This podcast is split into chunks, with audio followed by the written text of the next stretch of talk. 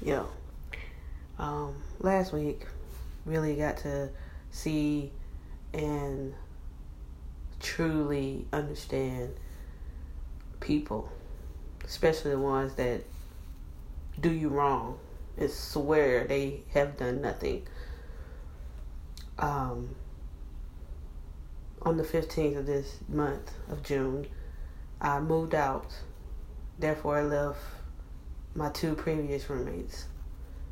Um, got a final bill that was in my name, but of course, it is all of us that that um supposed to pay the bill. So anyway, I send that to them, and one of them got very disrespectful and tried to say I was trying to get over on them and how could I do my own people like that.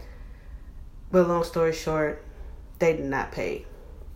Mind you, the light bill was $200, the gas bill was 40 some dollars, and the water bill was $40. So in all, I have a $300 bill by myself because I can't make them pay for this. I can only damage their character. But in due time, karma and God and the universe would do that for me. But it is constantly on my mind because this is not the first time someone has done me wrong when I have done nothing but be accommodating to them and I could have went through the whole list of everything I'd done for this person, even for the newbie that was there. But then it looks upon that I'm gloating when I when I know I did what I did out the kindness of my heart. I wasn't looking for no praise. But in this situation, I want to break down. I wanted to break down from the very first day you brought he brought his ass to my city and all the accommodations I did and I allowed in my house because it was my house. And it's very frustrating to know that I am doing this all by myself and I am put in the bind of coming up with extra money that I did not have and didn't see myself having to have. And it makes me tired of being the good person, but I can't help who I am.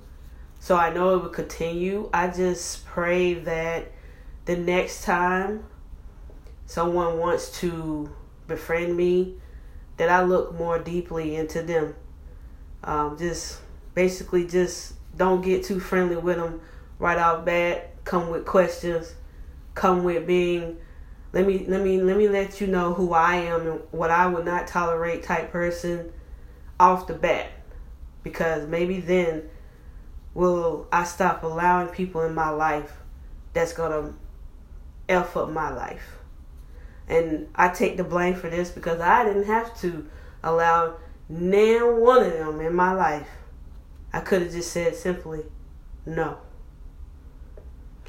But subconsciously, I guess I wanted friends, but I never looked at it like that. I never had that thought came across come across my mind.